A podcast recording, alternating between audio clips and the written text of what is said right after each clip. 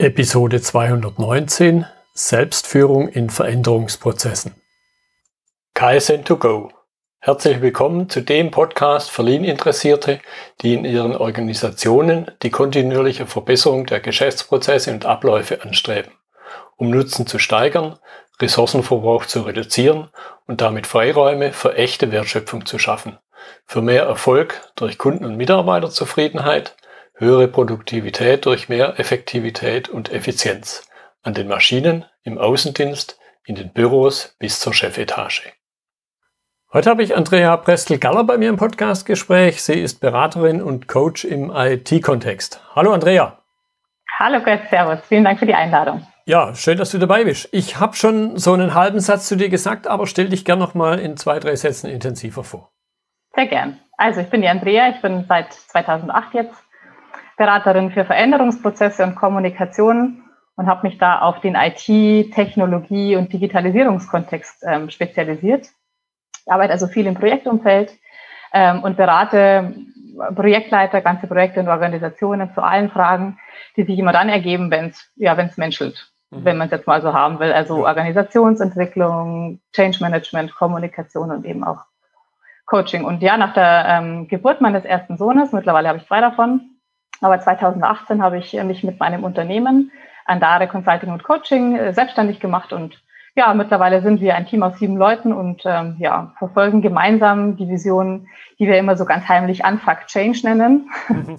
Das schreiben wir nicht, weil sonst äh, haut uns jeder Spamfilter ähm, raus. Aber ja. ja. wir versuchen einfach das ganze Thema Change Management ein bisschen ja, ähm, gesellschaftsfähiger wieder zu machen. Ja, ja. Hat ja mittlerweile keinen so guten Ruf mehr.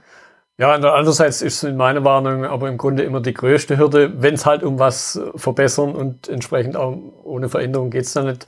Und deshalb haben wir jetzt ja heute auch ein spannendes Thema, nämlich Selbstführung, Selbstcoaching. Mhm. So zum Einstieg die Frage, was ist in deiner Wahrnehmung da die Rolle von Selbstführung und Selbstcoaching in Veränderungsprozessen, die ja in der Regel irgendwo von außen kommen? Mhm, das stimmt. Also die Rolle selbst Selbstführung und Selbstcoaching, das Selbst ganz fett unterstrichen, ist für mich äh, tatsächlich die größte. Mhm. Wieso? Weil, weil wir alle wissen, dass wir niemanden verändern können, dass wir uns eigentlich nur selber aus eigenem Antrieb und Motivation äh, verändern können und ja, ähm, das immer tun unter allen Abwägungen der Für und Wider, die uns da so über den Weg laufen. Und sobald wir eben das Gefühl haben, dass wir nicht mehr am Ruder sind, also das Selbst, das Fett unterstrichene, mhm. verloren geht ähm, und damit irgendwie ja auch unsere Handlungsfähigkeit, gehen wir einfach in den Widerstand gegen die Veränderung, egal gegen welche. Deswegen finde ich das Selbst mhm. in Führung und Coaching ähm, die größte aller Rollen ja. in Veränderungsprozessen. Ja. Ja, jetzt gibt es natürlich, in, zumindest in meiner Wahrnehmung, in Veränderungsprozessen in der Regel so ein bisschen Menschen, die ich nenne es mal ein bisschen flapsig, vielleicht die sowas wie einen Hut aufhaben. Das kann ein Projektleiter sein, das kann aber und oder auch eine Führungskraft eher so in, in der Linie sein. Mhm. Was ist da deine Empfehlung an, nennen wir es mal allgemein Führungskräfte, mhm. die eigene Selbstführung, aber auch die von ihren Mitarbeitern? Weil mhm. die Veränderung soll ja leichter werden, sonst würde man über das ganze Thema nicht reden. Was, ja, was können stimmt. die da tun? Mhm. Also äh, finde ich tatsächlich sehr einfach gesagt, vielleicht schwierig umgesetzt, aber einfach gesagt, indem wir Führungskräfte, Projektleiter, wie auch immer, aufhören zu sagen und anfangen zu fragen. Mhm. Ja. Ne, also äh, jeder kennt ja diesen Wer fragt, führt Satz und zwar nicht nur aus Manipulationsgesichtspunkten, sondern aus zweierlei Gesichtspunkten. Einmal aus ähm, dem Gesichtspunkt Selbstreflexion. Mhm. Ähm, und zweitens aus ehrlichem Interesse an der Meinung des Gegenüber. Ja. Ja, das finde ich sehr, sehr wichtig. Ja, absolut. Und jetzt in meinem Kontext, ich kann das nur unterstreichen, und, und da sind wir absolut auf der gleichen Seite. In meinem Kontext geht es ja noch drüber hinaus noch darum, dass die Menschen vor Ort, also sprich die beteiligten Betroffenen, in der Regel ja am allerbesten wissen, was nicht notwendig ist. Absolut. Wenn man sie denn genau. fragen würde. Genau. Ja. Also ich finde tatsächlich, dass diese, diese, dieser ganze Aspekt Kommunikationspsychologie und auch strategische Rhetorik, das ist ein Basisinstrument für jeden Leader, egal ob er jetzt disziplinarische oder fachliche oder einfach quasi eines Charismas Führungsverantwortung trägt. Und ja. ich kann mit jeder Frage nämlich sehr wohl das Ziel vorgeben, lass meinem Gegenüber aber trotzdem irgendwie die Freizügigkeit ähm, bei, der, bei der Entscheidung des Weges mit Sorge zu tragen. Und das finde ich das Schöne an dieser Fragestrategie. Ähm, diese Handlungsfähigkeit, die ich vorher schon erwähnt habe, die bleibt nämlich damit aufrechterhalten. Zum Beispiel, also ein Beispiel aus ähm, dem Kindererziehungsalltag ähm, ist sehr profan, aber wirkt immer. Wenn ich zum Beispiel zu meinem Sohn sage, wir gehen jetzt ins Bett, ähm, habe ich Theater und zwar immer. Wenn ich aber meinen Sohn frage, willst du heute den Spider-Man oder den Batman-Schlafanzug anziehen, mhm. dann darf er sich entscheiden und kooperiert in, ich würde mal sagen, 90 Prozent der Fälle. Und das Beste ist, mit, dem, mit der Schlafanzugwahl ist dieses Ziel, es geht jetzt ab ins Bett, sehr deutlich und ja. zwar ohne zu diskutieren. Ja, ja? ja genau. Ja, das ist ein, gut, ist ein gutes Beispiel. Wobei, ja, es hat natürlich schon den leichten, in, in der Verkaufssituation würde man es vielleicht leicht manipulativ nennen, oder? Ja, also äh, manipulativ finde ich immer so negativ konnotiert und es ja. ist in vielen, äh, vielerlei Hinsicht sicherlich negativ konnotiert, aber wenn ich jetzt die Wahl habe zwischen ich sage, ich mache eine Ansage. Und ich binde mein Gegenüber ein bei der Gestaltung des Wie, mhm finde ich es nicht manipulativ, sondern im heutigen Methodenset wird man es wahrscheinlich eher ko-kreativ oder partizipativ nennen. Also ich als, als, mhm. als CEO eines Unternehmens stelle ich auch nicht meine strategische Entscheidung zur Debatte, sondern frage die Mitarbeiter, wie sie denn aus ihrer Lebensrealität heraus glauben, dass es am sinnvollsten wäre, das Ganze ja, in die Realität äh, ja. zu bringen, mit Leben zu füllen, die Art und Weise zu definieren. Ja. Ja, das, das, man, das ist ja auch die Führungsrolle letztendlich, Ziele und da wäre es jetzt halt das ins Bett gehen, äh, genau. die Ziele zu definieren und den Weg dorthin, da die Menschen mit einbeziehen. Genau. Gut, du hast gerade eben auch das Stichwort Organisation genannt und ich glaube, und die, die meisten unserer Zuhörer haben vielleicht Kinder, aber sind jetzt eher auch in dem organisatorischen Aspekt interessiert. Jetzt haben wir gerade über die Führungskräfte, also über die Menschen konkret gesprochen. Da gibt es natürlich auch so was Ab Abstraktes wie eine Organisation. Und wenn es um Menschen geht, dann so Dinge wie Personalabteilungen, Personalentwicklung. Was mhm. ist so in deiner Erfahrung? Was sind die Beiträge, die die Organisation oder diese Teile der Organisation da mhm. leisten können, Selbstführung zu fördern? Mhm. Also äh, ich, ich, finde diese, diesen Beitrag, den ähm, die Personalabteilung, die Personalentwicklung leistet, einen ganz wesentlichen. Und zwar macht die dieses Zufallskonstrukt Entwicklung äh, zu einem, einer strategischen oder, oder strukturierten Entscheidung. Es gibt ja ganz ausführliche Angebote zu Kompetenz- oder Persönlichkeitsentwicklung. Und das finde ich auch mhm. super, diese Kataloge, die es in großen Unternehmen gibt, wo dann jeder Mitarbeiter acht Tage im Jahr Fortbildungsbudget hat und sich da was aussuchen darf. Finde ich grundsätzlich gut. Was ich da ein bisschen vermisse, ist die Eigeninitiative der Mitarbeiter, sich grundsätzlich mit der Frage zu beschäftigen, wer bin ich denn, was brauche ich denn und wo will ich denn hin? Also die entscheiden mhm. sich innerhalb dieses Katalograhmens, aber nicht von ihrer individuellen Kompetenz und Interessenswiese weg. Und das mhm. finde ich, könnte man ein bisschen mehr fördern, indem quasi der Mitarbeiter zum Beispiel aus eigenem Antrieb heraus Coaching ähm, zur Verfügung gestellt bekommt, Mhm. Ähm, und zwar nicht, weil es irgendwie einen Mangel zu beheben gibt, sondern weil es ums noch besser werden geht und um individuelle Interessen, Stärken, Ziele. Und natürlich kann es dann auch sein, das habe ich auch selber in meiner Coaching-Praxis schon erlebt, dass dann ein Mitarbeiter zum Beispiel das Unternehmen verlässt, weil er für sich selber feststellt, das Ziel passt nicht mehr für mich in, in meiner, in meinem Leben. Mhm. Aber äh, finde ich jetzt auch nicht so, also für Unternehmer ist es manchmal schwierig, Wissensverlust und so, aber grundsätzlich, wenn ich einen Mitarbeiter habe, der unglücklich ist, und ich habe mit ihm drüber gesprochen und kann das nicht beheben, dann ist es doch auch nicht mein Ziel als Unternehmer, diesen Mitarbeiter zu halten, oder? Ja, und mein, du kennst wahrscheinlich auch diesen, diesen Spruch, wo sich der Unternehmensleiter und sein Finanzchef unterhält und der Finanzchef sagt dann die Frage, ja, jetzt investieren wir hier in, in Weiterbildung und sonst irgendwas. Was passiert, wenn die Leute gehen? Mhm. Und, und die Konter, also der Konter des Unternehmensleiters ist schon, ja, okay, und wenn, wenn wir nicht investieren und sie bleiben, was ist dann? Ja, genau. ja, die, diese Frage sollten sich viele Führungskräfte, ja. auch, auch, also jeder Mensch sollte sich die Frage, ja. finde ich, stellen. Okay, ja. und äh, jetzt klang es aber schon ein bisschen an und ich möchte es ein bisschen vertiefen noch, nämlich dieser Aspekt Selbstführung. Äh, mhm. Sagt der Begriff ja schon, okay, ich muss da selber was dafür tun. Das heißt, ich mhm. kann mich nicht so irgendwie hinstellen und äh, vielleicht so wie, jetzt fällt mir die Märchenfigur nicht ein, so Goldregen kommen über mich ja. äh, mit offenen Händen, sondern ich muss ja selber was tun. Mhm, was ist da genau. deine Empfehlung? Welchen Beitrag müssen die Menschen selber leisten? Mhm. Schön, dass du das nochmal äh, wiederholst. Das hätte ich jetzt nochmal fett unterstrichen, dieses Wort Selbstführung. Mhm.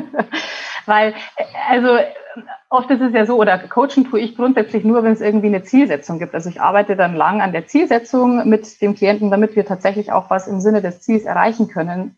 Selbstführung fängt gar nicht so sehr bei der Zielsetzung an, sondern bei der Frage nach den eigenen Zielen. Mhm. Und die finde ich, also für mich ganz persönlich, heißt oft, dass man die eigene Komfortzone verlassen muss. Und das funktioniert halt im Selbstcoaching-Modus oft nicht. Das heißt, der Versuch, ähm, äh, also wenn man es jetzt mal mit dem Beispiel äh, verbindet, Versuch, der Versuch, sich selbst eine schlimme Verspannung wegzumassieren, scheitert ja in den meisten Fällen, weil erstens kommt man selber da nicht hin, wo man hin muss und man drückt halt auch nicht so ja. wirklich, wo es weh tut. Ja.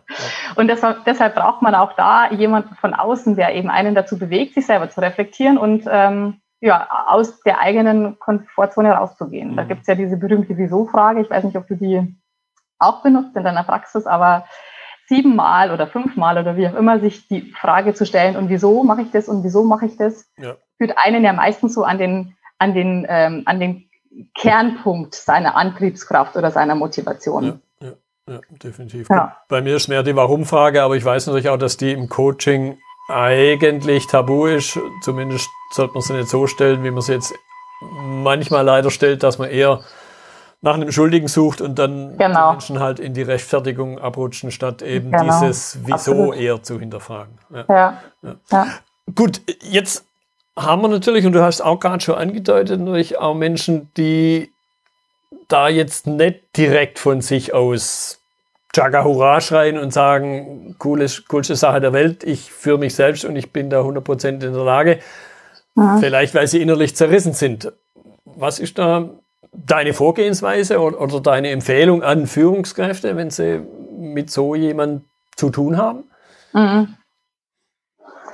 Also das ganze Thema Selbstkonflikte ist, finde ich, ein sehr, sehr komplexes, weil man nicht weiß, wie tief dieser äh, Selbstkonflikt liegt. Also ob es jetzt quasi was ist, was auf eher so Verhaltensebene oder was mit den Kompetenzen zu tun hat oder ob es was ist, was eher so aus ähm, den, den früher, früheren Zeiten kommt und eher so was mit Glaubenssätzen oder Wertfragen zu tun hat. Und mhm.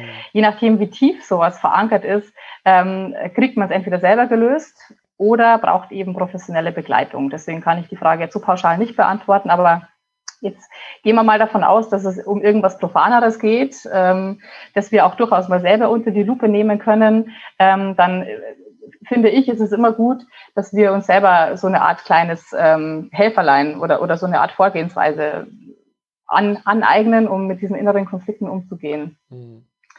Also ähm, wenn es jetzt zum Beispiel im Büro so ist, dass äh, mich jemand fragt, wie ist es denn, ähm, du willst zwar weg, ich weiß, du willst deine Freunde treffen, aber kannst mir nicht noch helfen, sonst sitze ich hier bis 21 Uhr. Das ist ja so ein kleiner innerer Konflikt, der dann mhm. auftritt zwischen ich helfe einem Kollegen, bin kollegial äh, oder ich ähm, schaue, ich achte auf mich selber und gehe jetzt zur Tür raus und mache mir einen schönen Abend äh, als Ausgleich zu einem stressigen Arbeitstag.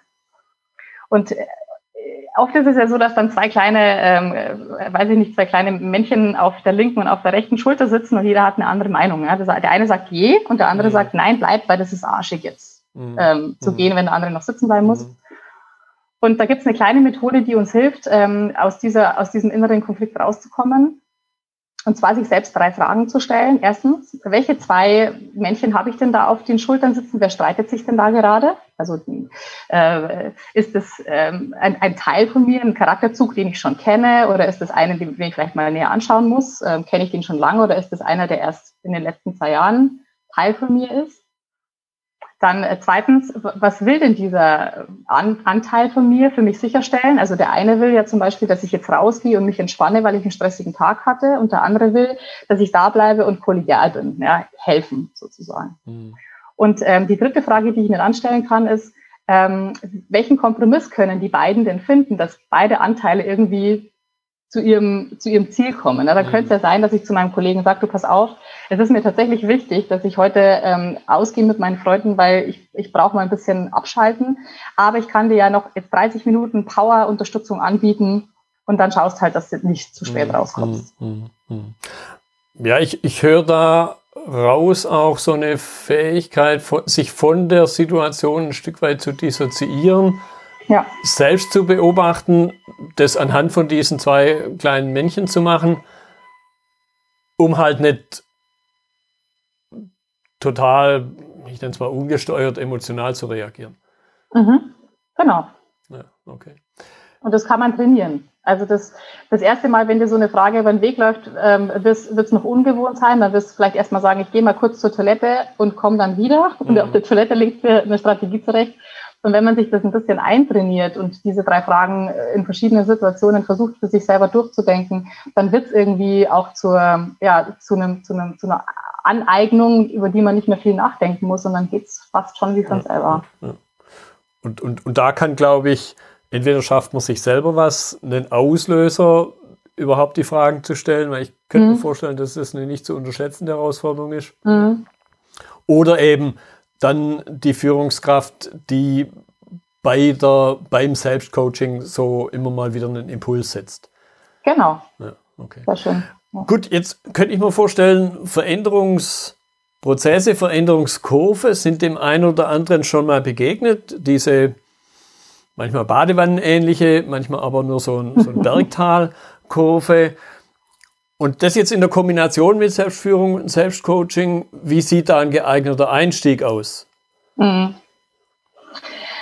Also ich, ich finde, egal in welcher Veränderungskurve, ob es jetzt eine ist, die quasi aus uns selber entsteht oder ob es eine von außen herangetragen ist, zum Beispiel eben in der Organisation, hat das du vorher schon angesprochen, äh, plädiere ich immer für rigorose Ehrlichkeit mit uns selber. Mhm. Äh, das, ähm, das tut zwar weh und ähm, ist gleichzeitig heilsam in irgendeiner Art und Weise. Es gibt ja ähm, es gibt, es gibt uns ja etwas. Und zwar einerseits die Erkenntnis darüber, wer wir sind und was wir mögen können und wollen. Und damit aber, finde ich, im Umkehrschluss auch eben, was wir nicht mögen können oder wollen. Mhm. Wo wir vielleicht Unterstützung brauchen oder die Kompetenz von jemand anderem, sodass wir irgendwie komplett äh, ans Ziel gelangen können. Und diese ganzen Konzepte, New Work, Design Thinking arbeiten ja auch mit diesem Prinzip, dass man quasi nicht mehr vom gleichen Typus ins Team steckt, sondern so viele unterschiedliche Typen wie möglich, mhm. weil keiner von uns irgendwie jede Kompetenz hat, die notwendig ist, um ans Ziel zu kommen. Mhm. Mhm. Setzt aber voraus, irgendwie mit, ja, mit, mit dem Mindset durch, durch die Welt zu gehen, dass jede Rolle und jede Kompetenz auch gleich wichtig ist. Ja. Ja. Und ich finde, und jetzt sind wir bei dieser Veränderungskurve, die ja auch immer was mit irgendwie sich verabschieden von etwas und ähm, ein bisschen abtrauern, bevor man sich wieder mit dem Neuen beschäftigen kann, zu tun hat. Ähm, wenn der Weg dahin zu dieser rigorosen Ehrlichkeit ähm, mit Abschied äh, zu tun hat, ähm, vielleicht mit dem Abschied von etwas, was man bisher vielleicht über sich gedacht hat, dann löst es natürlich auch Widerstand aus. Und das heißt dann wieder, wir müssen raus aus unserer Komfortzone. Wenn wir das nicht alleine schaffen, dann müssen wir uns Unterstützung holen. Das mhm. heißt nur im Kollegen- oder Bekanntenkreis. Mhm. Mhm. Ja. Jetzt klang für mich gerade so ein Aspekt an, im Grunde muss ich schon vor einer Veränderung über solche Dinge nachdenken. Und dann mit dem Gedanken geht dann einher im Grunde, das heißt, wenn ich den Punkt Selbstführung, Selbstcoaching erst adressiere, wenn die Veränderung akut ist, könnte es schon fast zu spät sein. Beziehungsweise mhm. dann die Frage gestellt, was kann ich eben präventiv tun? Mhm. Das ist eine sehr gute Frage, ähm, weil es ja immer so ein bisschen äh, äh, ja, bedeutet, dass man irgendwas auf sich zukommen sieht, was man noch nicht zukommen sehen kann, mhm. äh, in die Zukunft blicken. Ähm, äh, wir, also wir arbeiten da mit einem Konzept, das heißt ähm, Veränderungsfähigkeit versus Veränderungsbereitschaft. Mhm. Ich weiß nicht, ob du, ob du dich mit dem Konzept ähm, auch, also ob du dich an dem Konzept auch ja. bedienst in ja. deiner Arbeit. Ja. Und ich finde schon, dass man zu dem Thema Veränderungsfähigkeit sehr wohl präventiv arbeiten kann. Mhm. Ähm, das heißt zum Beispiel, mh, also ich finde, der Unterschied zwischen Veränderungs- und Krisenmanagement misst sich am Zeitpunkt. Ne? Und wenn ich äh, zum Beispiel erst in die Organisation reingeholt werde, wenn der Go-Live schon kurz vor der Tür steht, mhm. ähm, aber kaum einer zum Training kommt, das ist ja oft so ein offensichtliches Zeichen von Widerstand, dann ist es halt meistens schon zu spät. Mhm. Ne? Dann sagen wir, wir brauchen mehr Zeit äh, und denken, das sagen wir nicht, aber wir denken, um eben vieles von dem nachzuholen, was bisher versäumt wurde, versäumt wurde, Schlag, Schlagwort Partizipation, das hatten wir am Anfang schon. Und dann machen wir irgendwie den Hotfix, zum Beispiel ähm, mit einer knackigen methodischen Infoveranstaltung, wo wir dann auch, ähm, also die wir halt so spannend machen und versuchen, Informationen und Kommunikation Druck, Druck zu betanken.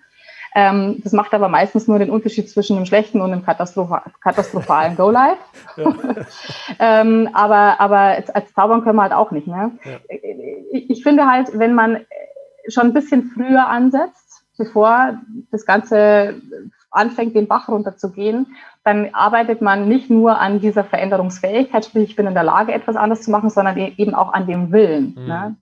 Die Leute haben Zeit, sich mit mhm. dem Thema auseinanderzusetzen. Oder ich, wenn ich mich jetzt quasi als Privatperson nehme, ich habe Zeit, mich mit dem Thema auseinanderzusetzen und ähm, kann mich dann auch ein bisschen besser darauf einstellen, als wie wenn ich von heute auf morgen eine 180-Grad-Kurve mhm. schlagen muss. Ja. Gut, äh, da jetzt vielleicht ein bisschen provokativ gefragt, wird das dann angenommen oder haben da nicht manche dann so ein bisschen das Gefühl, ja, ich mache eigentlich Trockenschwimmen? Was meinst du, wird das dann ah, angenommen? Mit, also was ist das? Mit, mit präventiv, wenn, wenn, ich jetzt mal ein bisschen ganz flapsig ausgedrückt, ich gehe auf jemanden ja. zu und sage, ja, Veränderungen sind ja im Grunde das Normalste der Welt, begegnen einem ständig. Ja. Und deshalb fangen wir jetzt mal schon mal an, uns da vorzubereiten. Ja, also, also sprich, oder kommt mir jetzt gerade in den Sinn, wenn die Kinder noch ganz klein sind und noch gar keine Zähne haben, klar sollte man mal zumindest vielleicht mal mit der Zahnbürste so ein bisschen zeigen. Aber wenn ich jetzt dem zwei Wochen alten Baby über die Zähne schrubbe, mhm. wenn es fragen könnte, würde es vielleicht sagen, äh, was soll denn das jetzt? Genau. Das siehst du, Kinderanalogien funktionieren immer. Ja.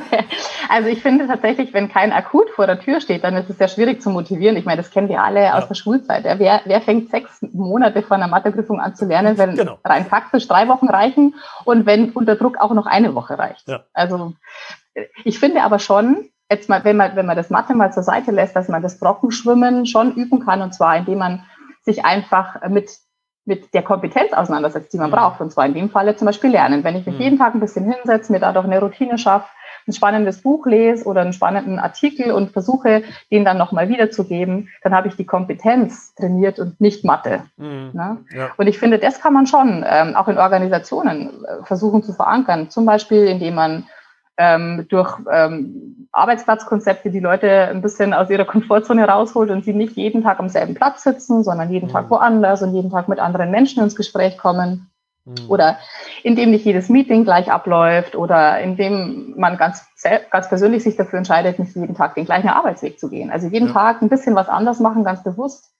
Finde ich schon, dass äh, eine Form von Trockenstimmen ist, die uns dabei hilft, mhm. dann, wenn es darauf ankommt, das Mathe lernen zu können, das ich brauche, um eine gute Note zu schreiben. Mhm. Ja, und äh, jetzt, wo du mehrmals das Stichwort Lernen verwendet hast, kommt mir wieder ein Punkt in den Sinn, den ich auch sehr oft verwende, diese, ja, auch manchmal vorweggenommene Aussage, wenn ich was lernen will, muss es ein Stück weit unbequem sein. Weil wenn es total bequem ist, dann kann ich es vermutlich ja schon. Ey, diese Aussage habe ich noch nie gehört. Okay. Finde ich, find ich interessant.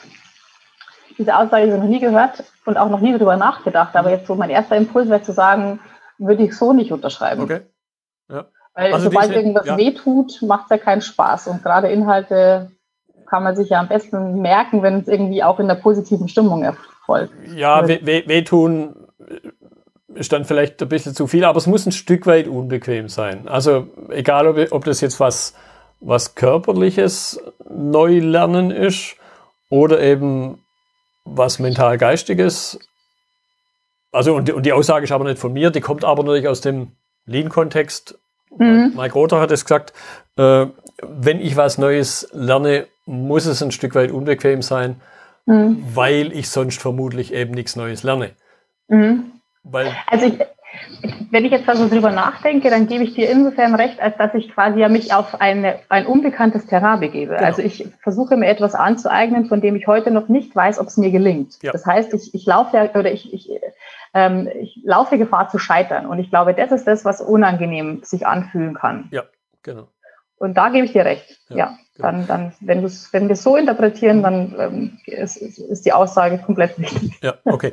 So, jetzt möchte ich noch einen Punkt ein bisschen adressieren, weil du ja diesen IT-Kontext hast. Und ich, mhm. ich glaube, grundsätzlich kann man so alle Veränderungsthemen in zwei ganz große Bereiche einordnen. Da gibt es einmal so die eher, nennen wir es mal, technisch geprägten und dann die anderen eher organisatorisch geprägten. Was ist da deine Erfahrung? Weil du, glaube ich, so ein bisschen Wanderin zwischen den Welten bist. Gibt es da Unterschiede zwischen den zwei Arten von Veränderungsprozessen? Wenn ja, welche?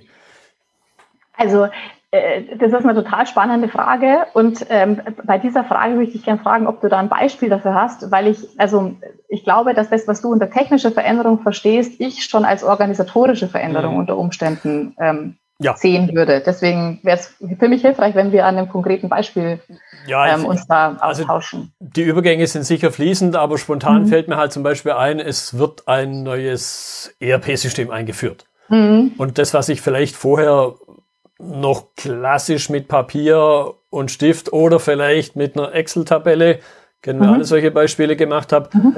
das macht mir jetzt plötzlich ein SAP oder ein irgendein anderes ERP-System. Mhm. Also das ist quasi die, die Digitalisierung des Arbeitsprozesses, Zum ist das, was du als technische Veränderung ähm, greifst. Ja. Versus zum Beispiel, ähm, es gibt eine Änderung in der Organigramm, im Organigramm oder ein Prozess zum ändert Beispiel, sich. Oder, oder jemand sagt, okay, so. bisher waren wir linienorientiert, linienorientiert aufgestellt, jetzt stellen wir das auf äh, unsere, unser Projektmanagement, stellen wir jetzt auf komplett auf Matrix um. Mhm. Mhm, das ist ähm, interessant, weil ich habe beiderlei Projekte schon begleitet, zum Beispiel ein S4HANA-Projekt. Das ist ja gerade das, was alle Unternehmen, die, weiß ich nicht, auf SAP setzen, gerade in, in Richtung ERP machen, mhm. auf S4HANA umstellen. Und gerade da finde ich, dass das, was eben genau die Führungskräfte durchweg als technische Veränderung ähm, interpretieren, ähm, eine, eine ganz tiefe organisatorische und emotionale Veränderung zur Folge hat. Mhm. Der einzige Unterschied zwischen einer technischen und einer, wie wir es jetzt definiert haben, organisatorischen Veränderung ist, dass bei einer technischen Veränderung jemand aufs Knöpfchen drücken, das alte System im besten Falle abschalten und das neue anschalten kann und damit der Mitarbeiter gezwungen ist, mhm. irgendwie im neuen System zu arbeiten. Selbst das ist ja nicht mal der Fall, wenn ich von analog auf digital umstelle, weil da gibt es immer Workarounds, die die Papiere weiterleben lassen ja, und keine, keine Sau im neuen System arbeitet. Aber ich würde sagen, bitte? Die beliebten Schattenprozesse. Ja, und ich würde deswegen sagen, dass die beiden, also technisch und organisatorisch, wie wir sie jetzt definiert haben, sich nicht voneinander unterscheiden. Ich mache mhm. dir ein Beispiel. Ich habe ähm, schon, schon viele Jahre her aber ein IT-Service-Management-System mit eingeführt. Da geht es ja auch um Prozesse und um eine Matrix-Organisation. Und letzten Endes hat aber IT-Service-Management irgendwie an der Schnittstelle zum End-User und zum Kunden ein Ticketing-System im Zentrum. Mhm. Ja? Ja. Äh, damals war das Omnitracker, bei dem anderen Projekt war ServiceNow, bei dem weiteren war es Evantivit. Das System ist völlig wurscht. Aber das, der Punkt ist der, man nimmt ein altes System raus und gibt ein neues System rein, wenn sich das mhm. System verändert. Und wie zum Beispiel die Inhouse-Entwickler das empfinden, die bisher das System betreut haben, ist total gut in einem Zitat wiederzugeben. Da hat einer gesagt, wisst ihr, indem ihr das alte jetzt abschaltet und das neue anschaltet und ich sogar noch dabei mithelfen muss, fühlt sich das an, als müsste ich mein eigenes Kind abtreiben. Mhm. Ja, und ja. Ja. Null, also da, und genau das ist die Problematik mit dem ganzen Change Management Aspekt, Schlagwort Unfuck Change. In technischen äh, Veränderungsprozessen wird immer davon ausgegangen, es sei völlig unemotional. Mhm. Nein, auch da ist es alles hochemotional, nur die Leute sagen es nicht, die versachlichen das dann, weil Emotionen ja. im Business einfach nicht ähm, State of the Art sind bei uns in unseren Breitengraden. Schade, ist aber so. Ja, ja. ja und, und, und da glaube ich, verschenken auf Führungskräfte, also ist in meinem Kontext im Grunde genau das Gleiche. Ja. Wenn, wenn ich halt im, im, im, Prozesskontext was verändere, also sprich einen Metaprozess irgendwo anstoße, mhm. auch da, ich glaube, es ist ein gewisser Anteil von Unsicherheit bei Führungskräften dabei, dass sie sich halt auf diese rein technische, vermeintlich rein technische Ebene zurückziehen mhm. und dann ein Stück weit vielleicht auch gar nicht mehr verstehen, nicht verstehen können, an, mit Tendenz zum nicht verstehen wollen, weil sie damit nicht umgehen können, dass die Mitarbeiter damit ein Problem haben. Mhm. Und zwar teilweise sogar existen existenzielle Probleme. Äh, ich, ich, erinnere mich noch an ein Beispiel von einer Kollegin von mir, die in unserem Team die Personaladministration gemacht hat. Und dann kam ein Personalmanagement-Tool, das die ähm, Urlaubsanträge jetzt digitalisiert. Alles, was sie vorher mit der Hand ausgefüllt hat, wurde jetzt digital. Und ähm, die Dame hatte echt Angst um ihren Job, weil sie dachte, mhm. sie wird nicht mehr gebraucht. Ja. Was dazu geführt hat, dass sie völlig demotiviert in die Arbeit gegangen ist, für alles doppelt und dreifach so lange gebraucht hat, um sich Daseinsberechtigung zu verschaffen, mhm. was allen total an die Nerven gegangen ist, weil nichts mehr vorwärts gegangen ist. Also das sind all die Auswirkungen, wenn man ähm, fälschlicherweise technische Veränderungen als nicht emotional oder nicht, äh, ne, habt euch nicht so. Ja, ja, genau. Äh, genau. Das äh, klingt, klingt ganz oft mit, selbst wenn es ja. so nicht äh, wörtlich ausgedrückt wird. Ja. Du merkst, ich werde da selber ein bisschen emotional, weil es einfach, es, ist, es tut mir dann auch so leid, mit diesen Leuten zu ja. reden, die so tief in sich Angst tragen und sich dann auch äh, ein, ein, Herz fassen, das auch mal zu verbalisieren und aber so ungefähr 0,0 ernst genommen mhm. werden. Mhm. Ja, ja. So mhm. nach dem Motto, stell dich nicht so an. Ja, genau. Ja, okay. Gut, jetzt vielleicht zum Abschluss noch, noch ein Punkt, um, um auch wieder diesen persönlichen Aspekt noch, mhm. noch stärker oder nicht, nicht stärker, aber, aber noch ein bisschen zu berücksichtigen. Jetzt gibt es ja, nennen wir es mal persönlich, private Veränderungsprozesse, mhm. wo halt Menschen durchlaufen und also sprich, sie bringen ein Stück weit ihr Privatleben mit zur Arbeit. Mhm. Und ich könnte mir vorstellen, dass das, wenn es passiert für eine Führungskraft, auch eine Herausforderung ist. Da können Sie natürlich jetzt ähnlich vielleicht reagieren wie bei der Technik, so nach dem Motto, mhm. Privatleben habe ich gar nichts mit am Hut, aber es ist trotzdem da. Was mhm. ist so deine Empfehlung, was Sie da tun können sollen? Mhm.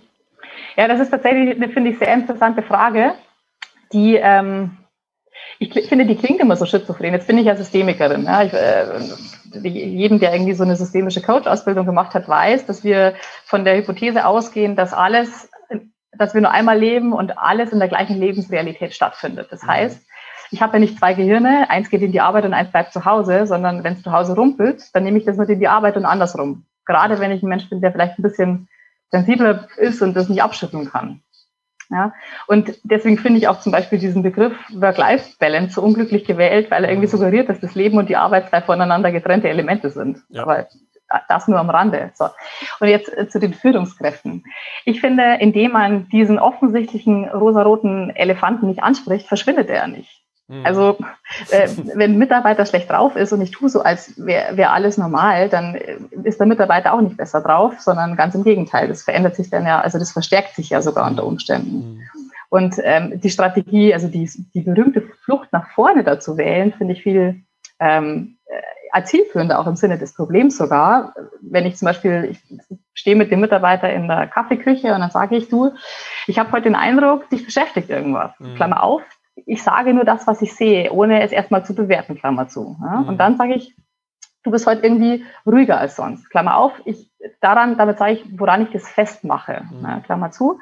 Und dann sage ich noch, du, wenn ich irgendwas für dich tun kann, dann lass es mich wissen. Mhm. Ja? Und was ich damit tue, ist, ich schaffe ein offenes Angebot, das der Mitarbeiter annehmen kann oder auch nicht. Aber was auf jeden Fall bleibt, ist das Gefühl, dass er, ähm, dass seine, dass das, was er jetzt gerade im Moment ist, Daseinsberechtigung hat, mhm. auch im Job.